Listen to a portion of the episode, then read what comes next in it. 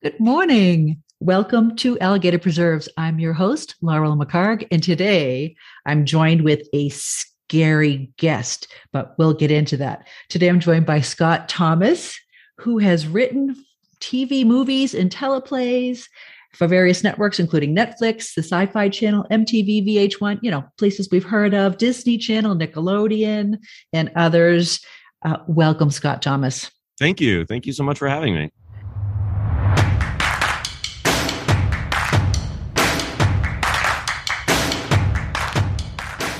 Welcome to Alligator Preserves, a weekly podcast about revealing yourself through storytelling, story reading, and story writing, but probably not story arithmetic because that's not a thing.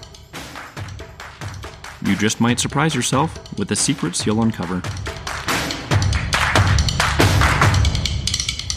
Where are you coming from right now? Colorado or California? Looks like I'm California. in California. I'm in uh, Sherman Oaks, California, in, in uh, outside LA. So, All right. Well, I know that you have some ties with Colorado, correct? I do. My mom lives in Buena Vista, so we go out to Colorado once, at least once a year. We we make a little road trip and drive out there from here. And I'm right down the road from there. Uh, I live in Salida, which is a beautiful Yep. place. And we woke up to frost on the grass and, and on my ducks this morning. Yeah. Oh no. Well, yeah. It's pretty. It's pretty nice here. It's uh, currently um, it's it's a little cool for us. So it's it's uh, in the low 70s right now, um, Oh. and then it's gonna get uh, it's gonna get hot later. We might get up to the 70s today. But anyway, it's we both live in beautiful places, obviously. Well, let's start with some general questions. I've got a bunch of random questions for you, but let me start with something general because most of our listeners are authors, uh, writers interested in the the technique of writing and the the different genres. How is writing for the screen different from writing for um, a bookshelf?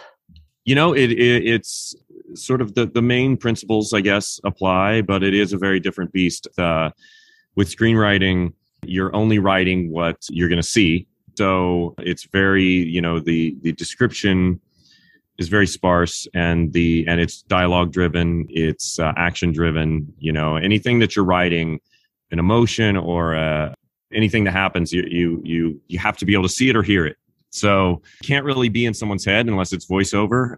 So a lot, so you have to find ways of showing people what what people are feeling, what is happening. With uh, with writing a book, you can really dig in and you can get into people's heads. You can digress a little bit. With uh, with a, a TV show or a movie, you are writing for a specific, generally a specific, you know, uh, hour and a half, two hours if it's a movie. Um, if it's a half hour show, you're writing for that half hour show. There's a certain page count you have to hit that it can't really be much longer than that. With a book, you can go off on tangents. You can explore other things that may have happened. You know, it's there's a lot there's there's a lot more discovery in writing a book. I think. A lot of people have a problem with the show versus tell idea. It comes up all the time. How do I do that? How do you do it when you write?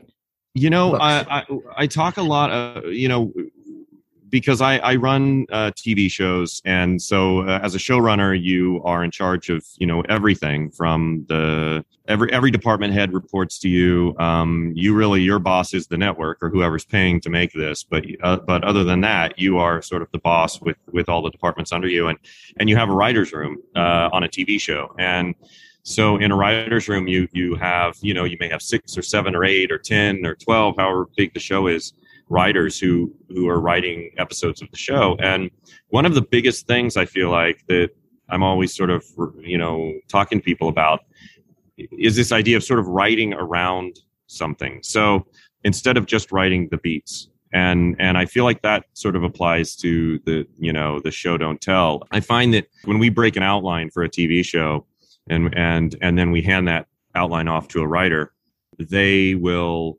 sometimes just go just write okay and then this happens so that person has to say this thing or this thing needs to happen and then this happens and this happens and that and you know that's not really how life works generally there's a lot of talking around things before we really get to them and and sometimes you can have a scene that you know needs to end in a certain or or really is about a reveal or or someone saying a certain thing but the interesting thing about the scene is how you get there. You know, how do how do you how do you if you had something that you sort of dreaded telling someone, you probably wouldn't just come in and go, you know what, this happened today, and you're going to be very upset about it.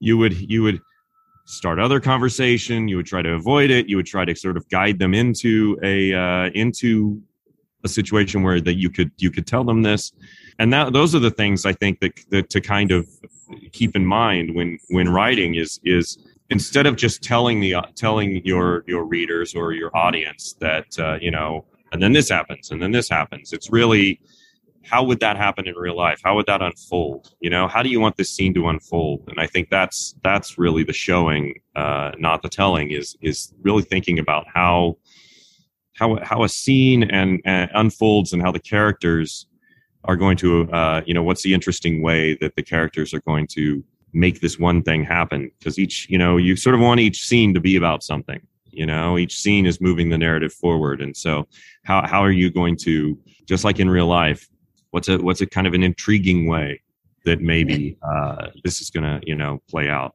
and bring bringing the realism into it and um, in a 2017 interview you did with uh, Daryl Maxwell for Los Angeles Public Library. You were talking about Kill Creek, and you talked about the difference between plot versus story. And I think that's what you're talking about right now, right? A plot is this happened, then this happened, then this happened, then this happened. The story is who who is the person, who are the people doing the happenings, and you know, as you mentioned, easy. Yeah, I think I think even more. I mean, and and sort of the the plot versus story goes. I think even sorry, there's a giant, two giant blackbirds on top of these trees that have decided to just you caw. Should, um, you should have told me that there was a dinosaur or something. No, it's uh, but it's Velociraptor. It's a little ominous for talking about horror. Um, eventually. Uh, but uh, just in case you hear them cawing, it'll just add atmosphere.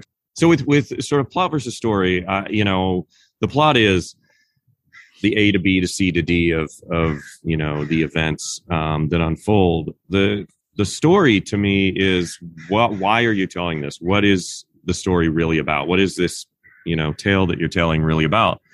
And um, there there was an interview. The thing that really made it click for me, probably 20 years ago, I was reading an interview um, with uh, the screenwriter of Die Hard, and um, if if you all remember that movie. That's Uh, our our favorite Christmas movie every year. Yes, fantastic. And uh, and so, and he was talking about how Die Hard is, you know, when when we think of Die Hard, we go, well, it's about a you know a cop who is trapped in a building and there's terrorists and he's the only one who can fight them off and and stop them. But that's the plot. The story is it's about a guy who's trying to fix his marriage with his wife, with his estranged wife, and that's why you care. You know, the story is why you care about these characters, why you care about this story. And the reason that, that Die Hard works so well and why we care about John McClane in that movie is because he's there to try to patch things up with his wife and and we feel for him. And then this crazy thing happens. And all he's trying to do really is save his wife from from these terrorists. That's the story. So when I started writing Kill Creek, which is about uh, you know four authors, the plot is you know, four authors or in four horror authors at various stages of their career are invited to um, a notorious, supposedly haunted house uh, for a Halloween night interview. That's sort of the setup, you know, and of course, then things go wrong from there. But um, with, but the I didn't really know what the story was, and I started writing it, and I knew it was about all these authors, and I started writing chapters about these authors, and um, there was actually a chapter that didn't end up making it into the book, I don't think. But it was uh, it was one of the characters at home. He was an older character, and as I was writing it, he woke up in the middle of the night and he was confused. And then I realized in that moment that he had sort of the he was showing the first signs of dementia. And, This, and this is Sebastian you're talking about? yeah, Sebastian, he was showing the first signs of dementia. And I realized kind of in that moment that re- this entire book was about us wanting to, what we will do to be remembered and about memory and about, you know, that we write to sort of be remembered and, and to, to, uh, almost uh, be immortal in some way if we write something good enough that, that lasts the, you know, the test of time. I, I knew right then that that was that was the story that I was telling about not only the characters but about the house uh, that also wants to be remembered. It's a it's a haunted house. It has a legacy. Um, it's about these you know uh, Sebastian who's literally losing his memories um, and is going to you know possibly one day forget everything uh, that his the, the good and the bad of his life and that's when i realized that's what the story of that was and that's when i felt like okay now i can really dig into this and now i know what the theme is and i can make sure that plays out through the entire book it was a it's a fascinating plot and story kind of like a it's a story in the story about stories kind of like mm-hmm. you're in a, a a creepy house of mirrors kind of kind of place with a fabulous ending, which we won't disclose, but uh, yeah. it, it's amazing. Now, based on some feedback that you got on Kill Creek, you changed some of your characters. So your your biggest change, yeah. Talk to me about about about getting feedback and about what you do with that feedback. Well, I mean, the, it's incredible. I first of all, I will say I, I hate rewriting. I, I, I once I finish a first draft, I just wish that was the finished draft because I want to go, okay, great, that's done. What's moving next? on to the next thing. But rewriting is so incredibly important, and also listening to uh, to you know people you trust, and not just friends and family, but but people who will be honest with you and straight with you, and give you constructive criticism. There are definitely plenty of people in in life who just want to tear you down and make themselves feel better, but finding those people who will read your your writing and give you constructive criticism is incredibly helpful. And I had the benefit of with Kill Creek of um, having a publisher involved, and so I had an editor that I was working with, and who was actually the the the head of of Inkshares, who publishes my books, and um, he and I had a really good relationship, and and we, uh, you know, I just really trusted his his instincts. Um, and so he read the first, I had written, just to, to give a little backstory, I'd written Kill Creek pretty soon after I moved to LA. I grew up in Kansas, in a small town in Kansas, and then I moved to Los Angeles after I graduated from college. Um, I moved out in 98 and I was out here for a few years and I was trying to work in TV and, and film. And I decided I was going to try to, I had this idea for Kill Creek and I was like, okay, I'm going to write a book. And so I sat down and in my spare time, I wrote the first draft of Kill Creek, and I was just never able to to get it in the right hands. And then about probably tw- you know 12 or 13 years later, uh, sitting on this this manuscript, uh, there was a uh, a contest that uh, through this this uh, website called Tracking Board, they had this Launchpad manuscript competition every year, and I think now it's called the Launchpad Prose competition, and it's it's happening this year as well uh, I think I think people can still enter it. Um, and uh, if you have even the first 50 pages of a book, because uh, I think that's all you have to to submit, I would hi- highly recommend seeking that out. But I saw that I just discovered that online randomly, and I decided I would enter. You know, Kill Creek. Well, you know, couldn't hurt anything. I was sitting on this this book that I wasn't getting published, and so I entered it in this contest, and I kind of watched as it made the top 100, it made the top 50, it made the top 25, and it made the top 10. It didn't win, but it did make the top 10. And so it got the attention of one of the, of, uh, sorry, there's a plane now going overhead. I hear that. Yeah. yeah. I prefer the crows. Yeah. The, the, the, crows were better. Uh, this is life in LA. There's always a plane or a helicopter going overhead. so, um, so I, uh, you know, uh, got the attention of Inkshares which they were one of the sponsors of this competition, and they want, said they wanted to fully publish Kill Creek. So I started working with with them, and I I had never hadn't really ever had feedback on on this um, on this book, and we started really tearing it apart and kind of going, okay, what is that's really when we went, okay, this a lot of this plot works, but how do we make it even stronger? And Adam from Inkshares had great really, really great ideas, and we discussed a lot of things. And one of the biggest things was originally all four authors were men, and he was like, you know, you, you really should should make you know at least one of these authors a woman, and and not just have all these these dudes in this house. And so. Uh, I so I really kind of started thinking about each character, and the one that really intrigued me the most was T.C. Moore, who originally was a man, and so when I decided that TC Moore was going to be a woman, it really changed that story so much. And I felt like it became even richer and more intriguing of, of going sort of why, why is this, if she is, even though, you know, thankfully there are a, a, a there have always been a lot of, of female horror writers and women in, who love horror, but it feels, you know, in, in the past and growing up in the 80s and 90s, guys were really the ones who were sort of getting the opportunities to do this. And, and, uh, with the exception of Anne Rice or, you know, even going back to like Shirley Jackson, somebody like that, they're really, the guys were sort of the, you know, Stephen King and Peter Straub and all these people were, were getting all the attention. Uh, so I really kind of tried to go, okay, if this is, if this is uh, uh a woman who is, uh, writes horror, she writes very extreme horror in kind of a Clive Barker way.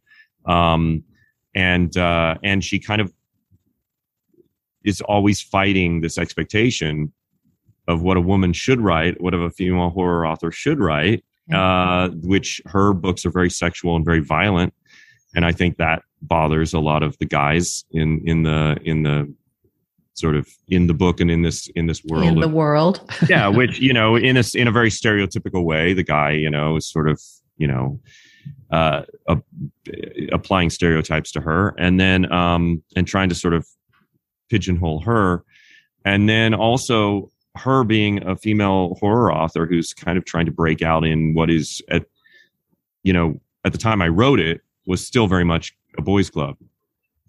Um, that and and and it's it's not still not 50-50 it's still not even in the way that it should be but it is getting much better there are there are a lot more um, women who have been writing horror their whole lives who are now getting recognition and getting the opportunities that, that guys always always did in the past. And so that really changed TC Moore's story for me.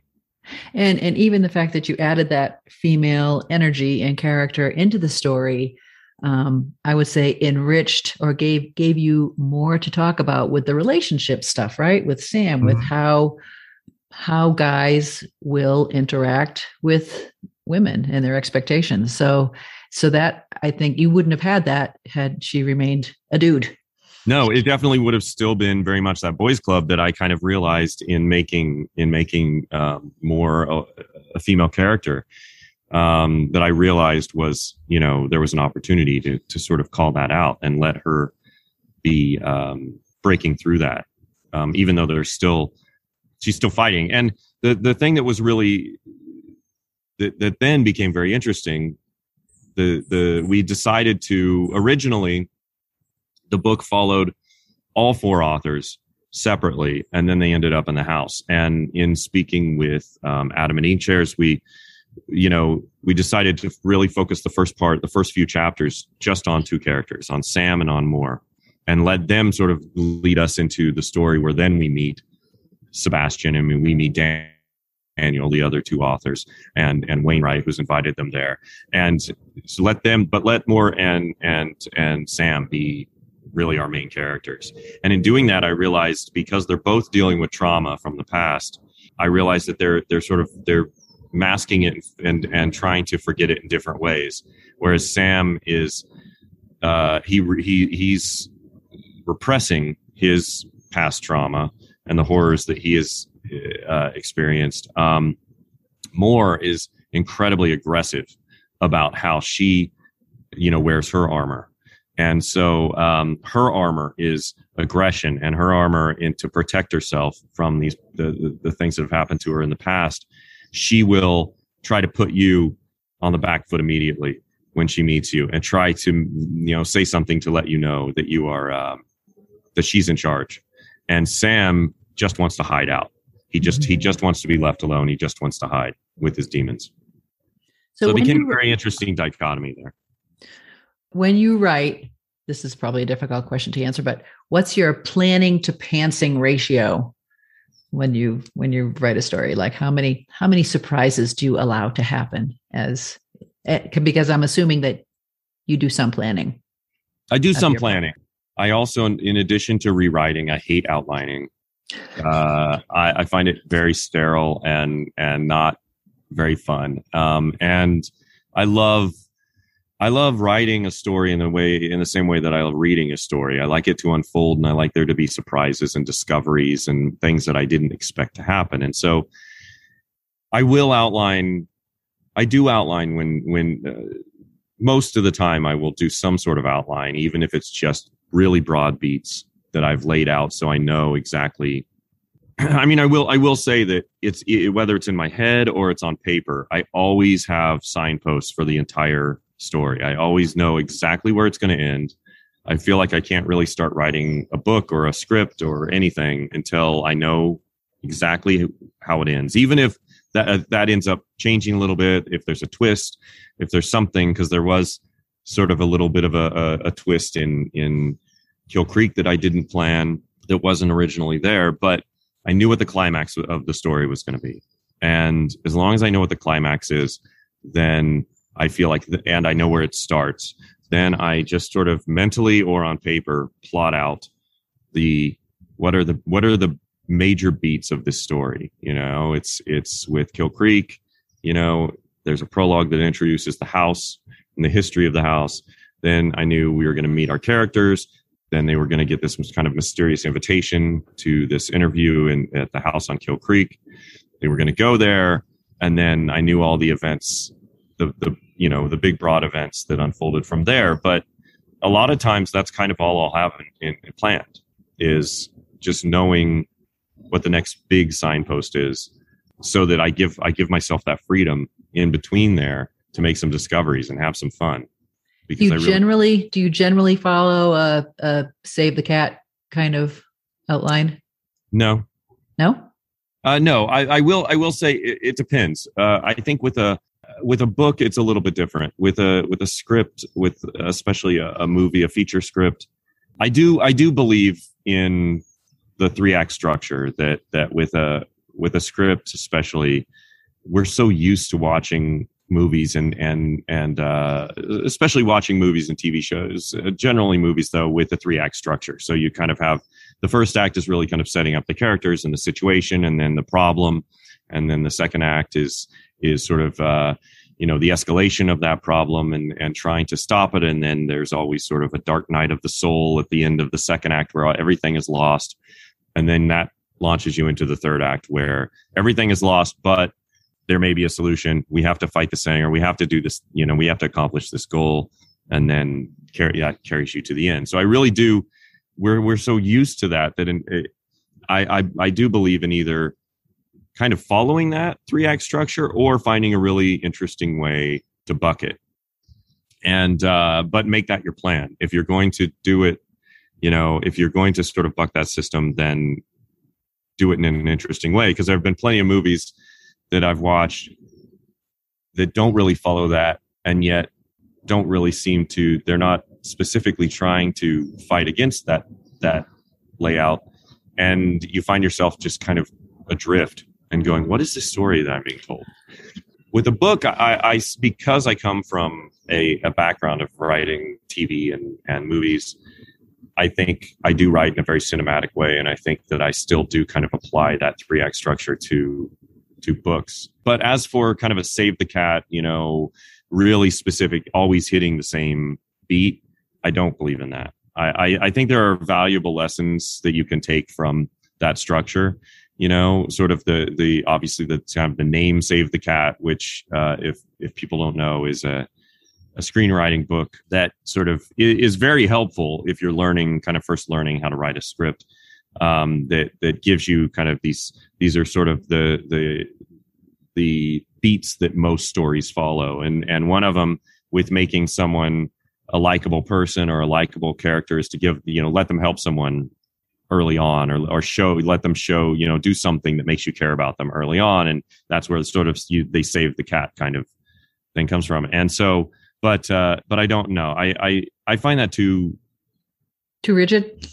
Too rigid, too confining. I, I really, I really, I, for a writer, I think for me the the fun is in the discovery. And if I am going, well, this is really interesting, but it doesn't fit this these beats that some other person laid out for me, then what's the point Shakespeare? of that? Shakespeare, follow, some other person.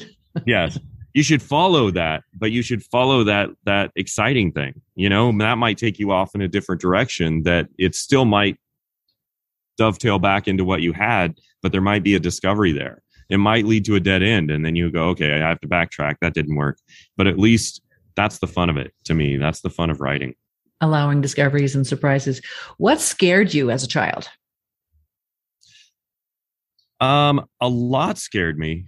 Uh the I, most.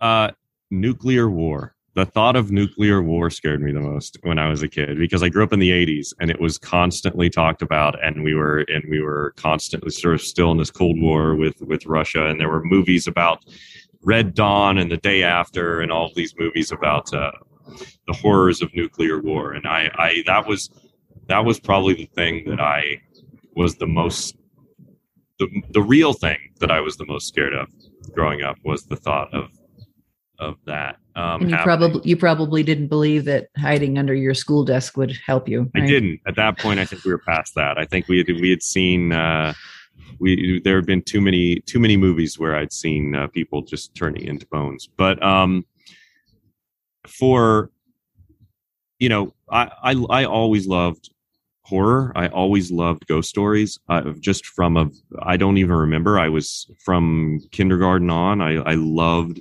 going to the library and going there was at our public library there's one section that had ghosts books on ghosts and ufos and the loch ness monster and everything uh, all these you know psychic powers and all kinds of stuff and the bermuda triangle i would always go straight to that and i would read everything there and i would check it out again and reread it and i just loved those books. And whenever there was a book fair at school i would buy every book on ghosts or or anything like that. And so i loved reading about this stuff and i loved like uh there was a, a, a children's book that I had uh, called that that is a picture book basically, but it's really sort of macabre and strange. It's called Grandpa's Ghost Stories, and uh, I still have my copy, and I, I uh, gave it to my kids when they were little, and it's very it's very kind of demented and great, and um, I loved that.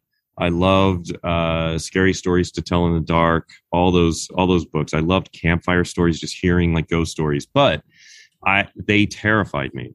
So I I would watch a scary movie and then I would be sleeping with my parents for a week. You know, it was like I I uh, I I always really wanted to do something like go like on Halloween, go to a haunted house that you know was what the people were putting on. Or one time there was a production of Dracula that was uh, the community theater was doing, and I was so excited to go. And then I would get right up to the door and I would chicken out. And with Dracula, I wouldn't even go in. Like I, I, was so excited to see this. And then I got there and I freaked out. And one of my parents had to sit in the car with me while everyone else saw this play. And, uh, but I always was intrigued by this. I just loved these scary stories. Well, I was, gonna, I was going to ask, why do you think some people like you, like me, not everyone, why do you think some people crave that, that scare?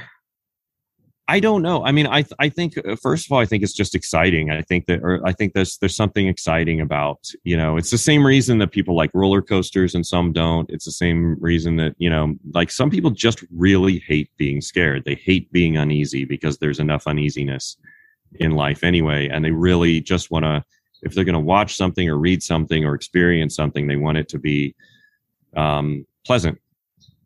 And uh, for me, it was always, and I think I think there are a lot of people like me where there was something cathartic about experiencing those things. You would go through it, and it would be scary, but you knew it wasn't real, and so you would go through it, and it would terrify you, and you would scream, and then you would laugh, and because it scared you, and then you get to the end, and you live through it, and you are excited and thrilled and talking about it. And and it was such a fun experience. And because you knew it wasn't real and you survived it. And i i do think there's i think there's something with for me and and this is nothing original many of people have pointed this out um, who have talked about horror uh, the genre of horror but i think there is something cathartic about uh, you know life is scary.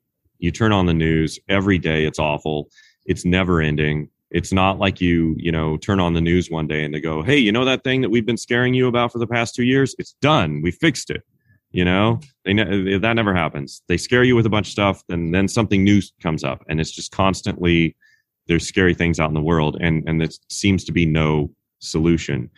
So when you read a, a, a scary book or a story, or you watch a scary movie, or you even go to a haunted house on Halloween or whatever, you get to the end of that, and there's resolution.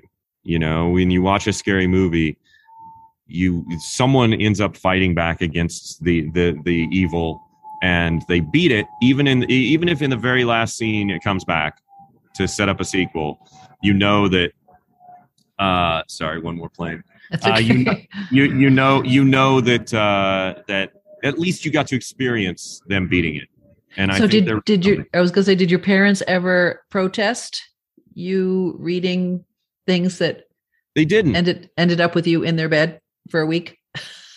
no, well, they didn't. I mean, obviously there were there were things. I had two. I was the youngest of three, and I so I had two older brothers. So I saw a lot of things probably earlier than I should have, um, because my you know brother who was six years older than me would rent movies and and things that then I would sneak in and watch when all of his friends were watching. Um, but um, but no, they were incredibly supportive, and and they were not into those kinds of things. Like that, it was not like like I am, where if my kids were really into horror movies, I would be excited and I would just start showing them everything I could.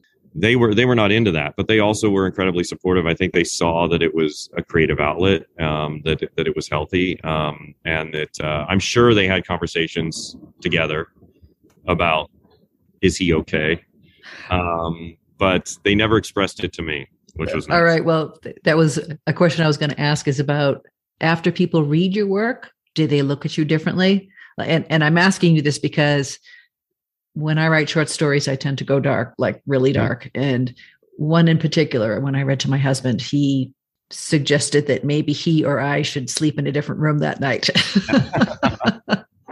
uh, I think I don't think anyone has really seen me differently, but I do think that um, well, maybe. I mean, I, I, I, yeah. I mean, I think once once someone reads something that you've written that is is dark and and kind of goes to a place that they normally don't let their mind go or or has some kind of shocking things happen in it i i think that uh, really you know then they go the biggest thing is they just go how like why you know why why does your head go there you know like like why tell these stories and how do you answer that sort of the way I just did about horror, and then also um, it's just how my head works. I just uh, you know some people really want to watch a romance or a comedy, and that's all they want to experience. And with my brain, I'm always taking normal situations and going, how can I twist this into something kind of dark and, and messed up? And it just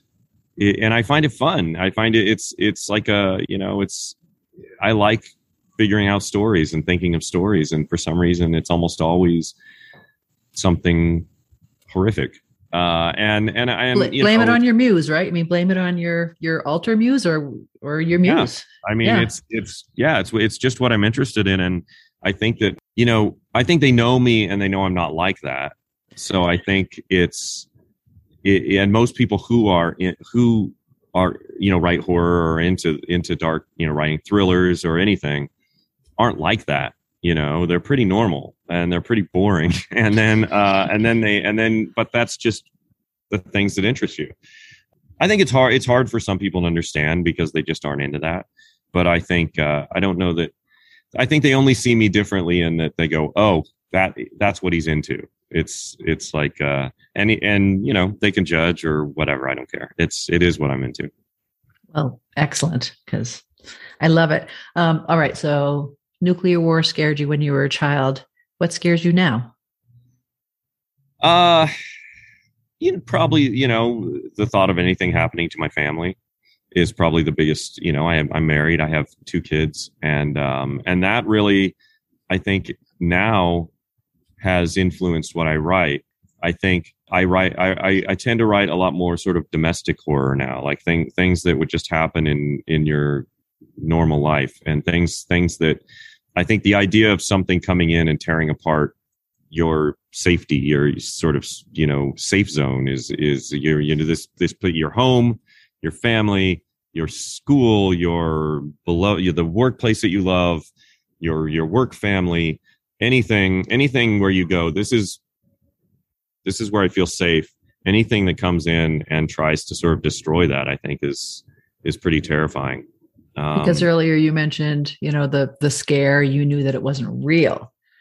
Now you're talking about things that are almost real or, or close to real. real. And and I think that's important in writing. Uh, in writing anything, obviously, if you're writing a, a drama or you're writing a thriller that's very much you know based set in the real world and grounded, then you're already writing about things like that, things that are real and things, situations uh, that are tearing apart, you know, something that we can all relate to.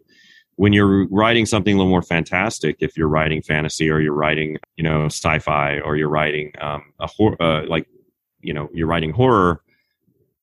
Yeah, I think it's still incredibly important to ground that and and go even if you're dealing with some fantastic monster or beast or entity then you need to sort of counterbalance that with what is the grounded story you're telling? And what is what is the thing that we can all that every reader can relate to?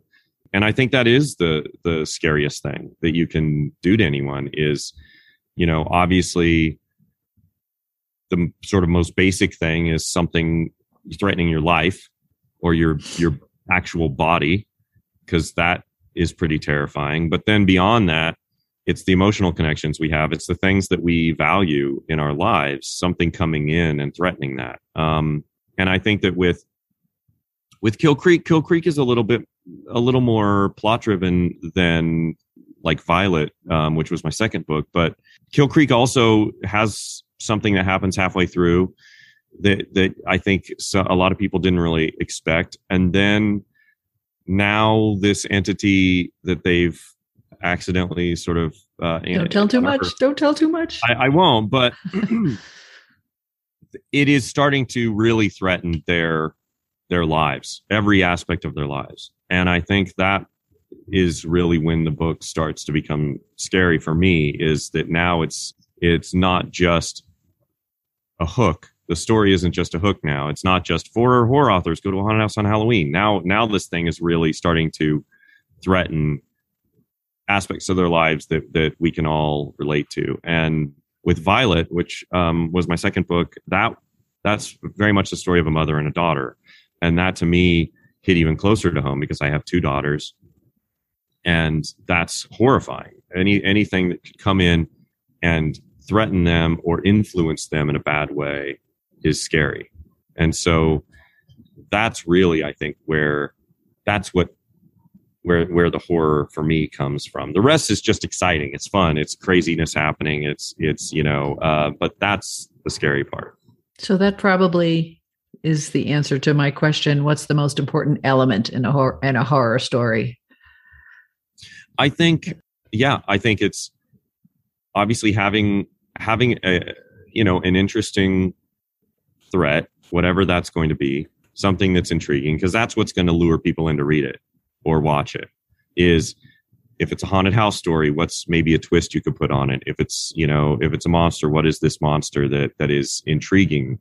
That basically when because most people are going to read the back of a book or the inside sleeve of a book or they're going to read the three sentence description of a movie on their in their you know TV on their god, the guide on their TV and um that's they're going to or they're going to see a 2 minute trailer and that's what's going to make them decide if they're going to watch it or read it.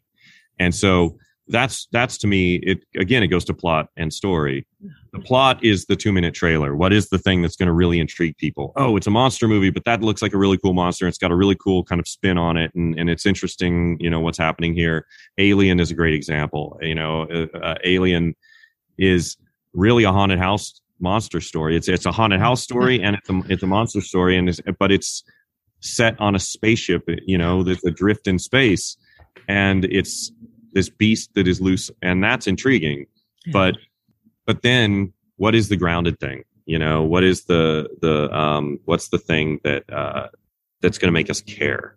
And th- those are the two I think most important things, especially with horror, is counterbalance that fantastic aspect of your story with something that's very grounded you know. Um, and I grew up reading a lot of Stephen King, and obviously, sort of that's probably my biggest influence. And he did that very well, uh, mm-hmm. where he would have something as crazy as a haunted car in Christine.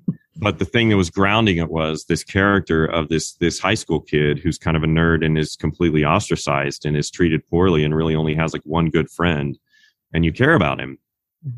and that and you can relate to that, you know. And so the actual story is very grounded. Pet Sematary is another one that is very, you know, it's this really it's it's just a retelling of the monkey's paw. It's you know there's a there's a, a burial ground that you can bury something dead in that comes back to life. It's a pretty fantastic you know idea, but he grounds it with this you know family who's moved to this new house and is just trying to create a life here, and they're really good people, and then the son gets hit by a truck. You know, it's awful. It's horrible. It's the most terrifying thing you can think of. So I think really grounding that and counterbalancing that with whatever sort of the fantastic idea you have is. Is anything, anything taboo anymore? Is it possible anymore to go too far? Is anything shocking anymore? Uh, I don't know that anything's shocking anymore. It might be to some people, but I think someone somewhere is into something messed up or doing something messed up that if you can imagine it, it's happening probably in the real world. It's it's it's a it's I think the internet has let us know that that that it's a you know the world is is more terrifying than we ever imagined. But taboo, I I think eh, here's the thing. I, I feel like horror is an interesting genre because I I feel like I feel it's the one genre that is supposed to make you uneasy. It's supposed to get under your skin and shock you and and and uh, bother you and leave you like feeling like you kind of went someplace that maybe you wouldn't you didn't want to go or you didn't you normally wouldn't go and and feeling like you want to uh, hop into bed with your parents. yeah, and I've read plenty of books. I mean, there are there are a lot of books that do it in a very sort of you know.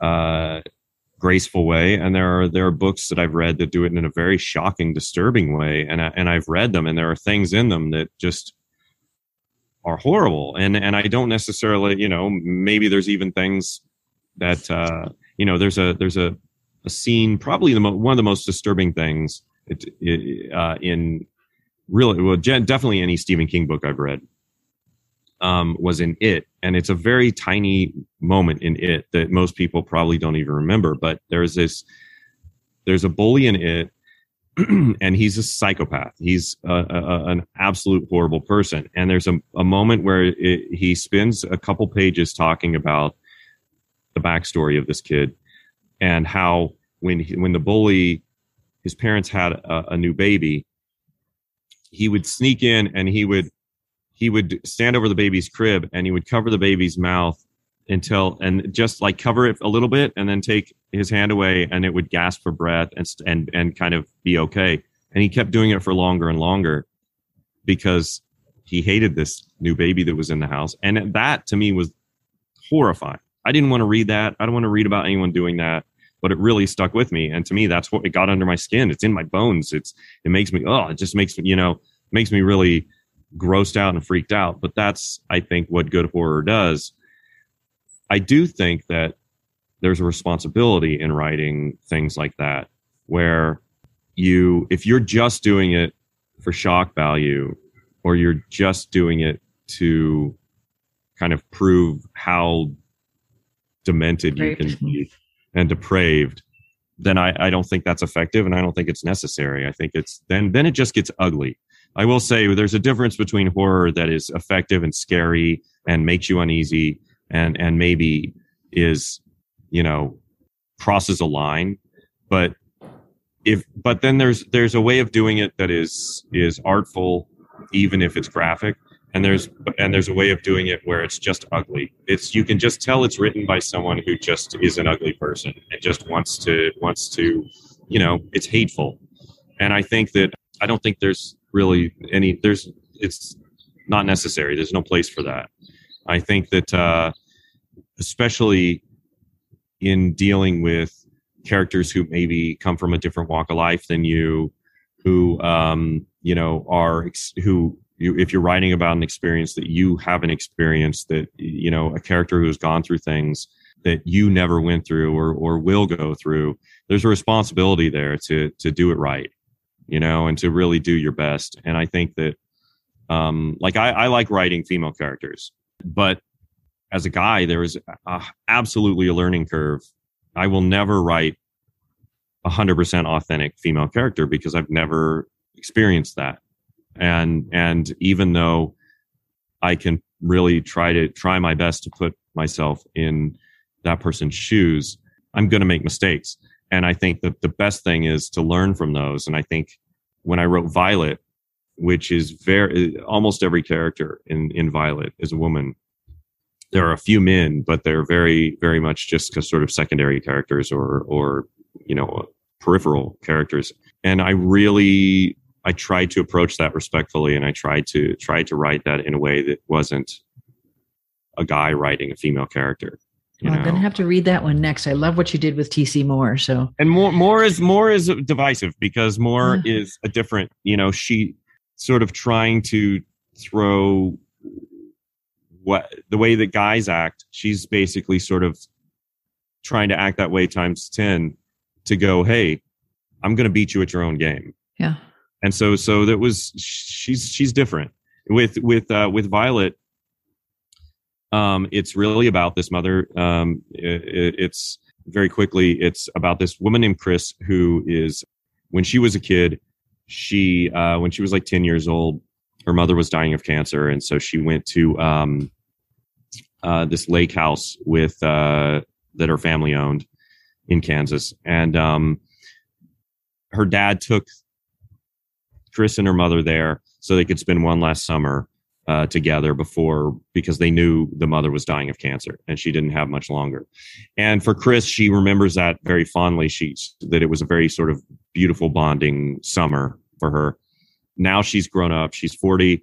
She has a daughter, an eight year old daughter of her own. And Chris's husband has just died in a car accident. And so she now lives in Colorado and she decides to take her daughter to this lake house where um, she, you know, sort of healed herself. Um, a lake house, in a lake house will always bring to mind horror. Yes, bad things happen at lake houses. Um, anything on a lake, a camp, anything, bad things happen. So, um, so she takes her daughter Sadie to this this this uh, house that she hasn't been back to since she was a kid. Um, that that and you know it's run down. It's not the way she remembered it. But while they're there, the longer they're there, her daughter Sadie starts to play with an imaginary friend named Violet. And then we realize that Chris, when she was there, she also had an imaginary friend named Violet. Oh. And Ooh. now Sadie is possibly playing with this same imaginary friend that Chris had. Uh, this friend who has been left at this house for 30 years, abandoned and alone. And uh, that was very much a mother and daughter story. And so I really, you know, I learned things from Kill Creek and I applied them to, and again, that comes from constructive criticism, hearing feedback, hearing people, you know, people reading your stuff and giving you uh, great notes that then you can apply to the next thing. All right. Well, speaking of the next thing, what is next other than the workshop you're going to present to the Chaffee County Writers Exchange on October 16th? What's next for you in writing or TV or what are you working on? I'm well, uh, I'm working on several things. I, for the past about uh, 15 years, uh, have been, um, I kind of got into kids TV, kids and family by accident. But not horror, not horror, not kids horror. Not I've done a little bit of kids horror, but but that's I've only been able to do that a couple times. Uh, I've I kind of accidentally got into kids and family television, and it, it's been very kind to me, and uh, and that's really how I make my living. Um, so I've I've done uh, I've run created and run uh, with with a writing partner um, three let's see uh, three shows for Disney Channel and one for Netflix and done some stuff for Nickelodeon. Uh, and now I did the first season of Raven's Home on Disney Channel, which was the sort of reboot of That's So Raven, which was one of their most popular um, mm-hmm. shows ever. and uh, that's now in its fifth season. I did the first season. We left and went some did some other things, and now uh, we're back for the fifth season. We're going to be doing the the fifth season of Raven's Home, and then uh, I have a couple other projects that I'm trying to get going um, at Disney Channel, and then I'm uh, I wrote a, a, feature version of Violet that I'm trying to get uh, get going as a film. I, I, I adapted Kill Creek um, that is with a director now, and and we're hopefully going to get that going uh, in the next uh, you know few months or next year. Uh, there's another horror script that I wrote that's an original that I wrote with a, another writer that uh, a direct a director's attached to that, and so we're hoping to get that going. Uh, and then I have I'm kind of working on short stories. I wrote a novella last uh, fall. Um, I was in Vancouver for five about five months doing a, a, this was actually a horror series that is coming out in october it's called day of the dead for Syfy and that's a not a kids thing that's that's a that's a tvma grown thing grown up thing uh, that will be premiering october 5th on Syfy channel uh, and that's a it's a series based on george romero's movie day of the dead from the 80s and um but while i was up there i was stuck in isolation i was really I was working on this movie. I couldn't come back and see my family. They couldn't come up and see me because of the pandemic. And so I wrote a, a novella called The Boy in the Woods that is uh, available on inkshares.com um, as a digital book. And uh, it's so I wrote that, and that was really fun because it's uh, you know ninety or hundred pages, and I could really just kind of dive into the story and and speed through and have some fun. So I'm working on another one of those. I'm working on another novella right now and some other short stories, and I'm hoping uh, maybe will lead to a collection. Nice. All right. Well, now for my penultimate question, because I had to use the word penultimate today. Um, and I and I'm not going to tell. All right. I'm not going to tell anybody. But and I'm sure you've been asked this question a million times, but it's because it's a good one. Kill, marry, sleep with Stephen King, H.P. Lovecraft, Edgar Allan Poe.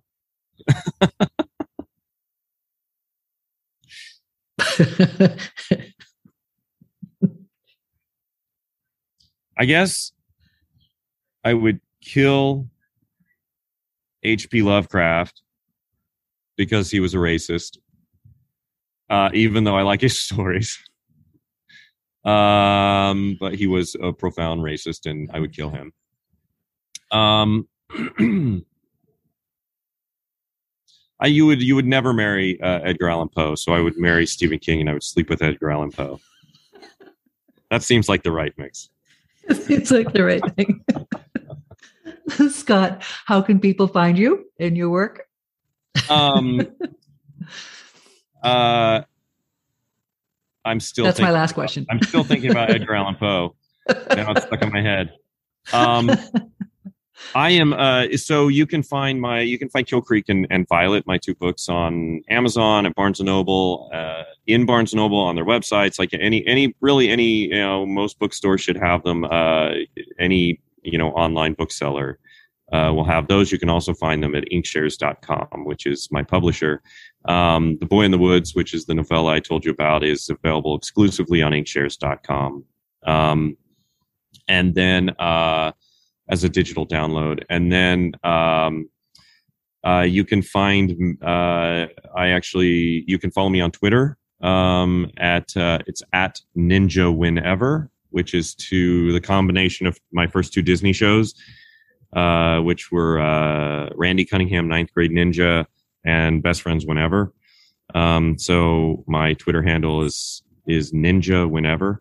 Um, and uh, um, I also have a Facebook page um, that is my author page that you can find uh, if you want to follow me there. And uh, yeah, that's really the best way to, to find me.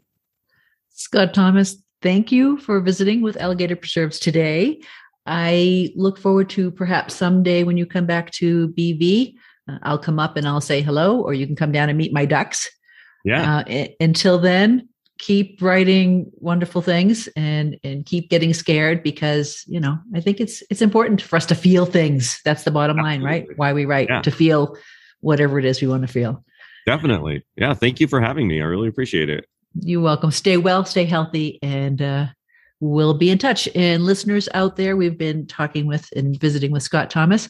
I will have links to things we discussed and some photos, some awesome photos that Scott sent me on my webpage at leadvillelaurel.com. So check it out and uh, keep reading, everybody. Bye.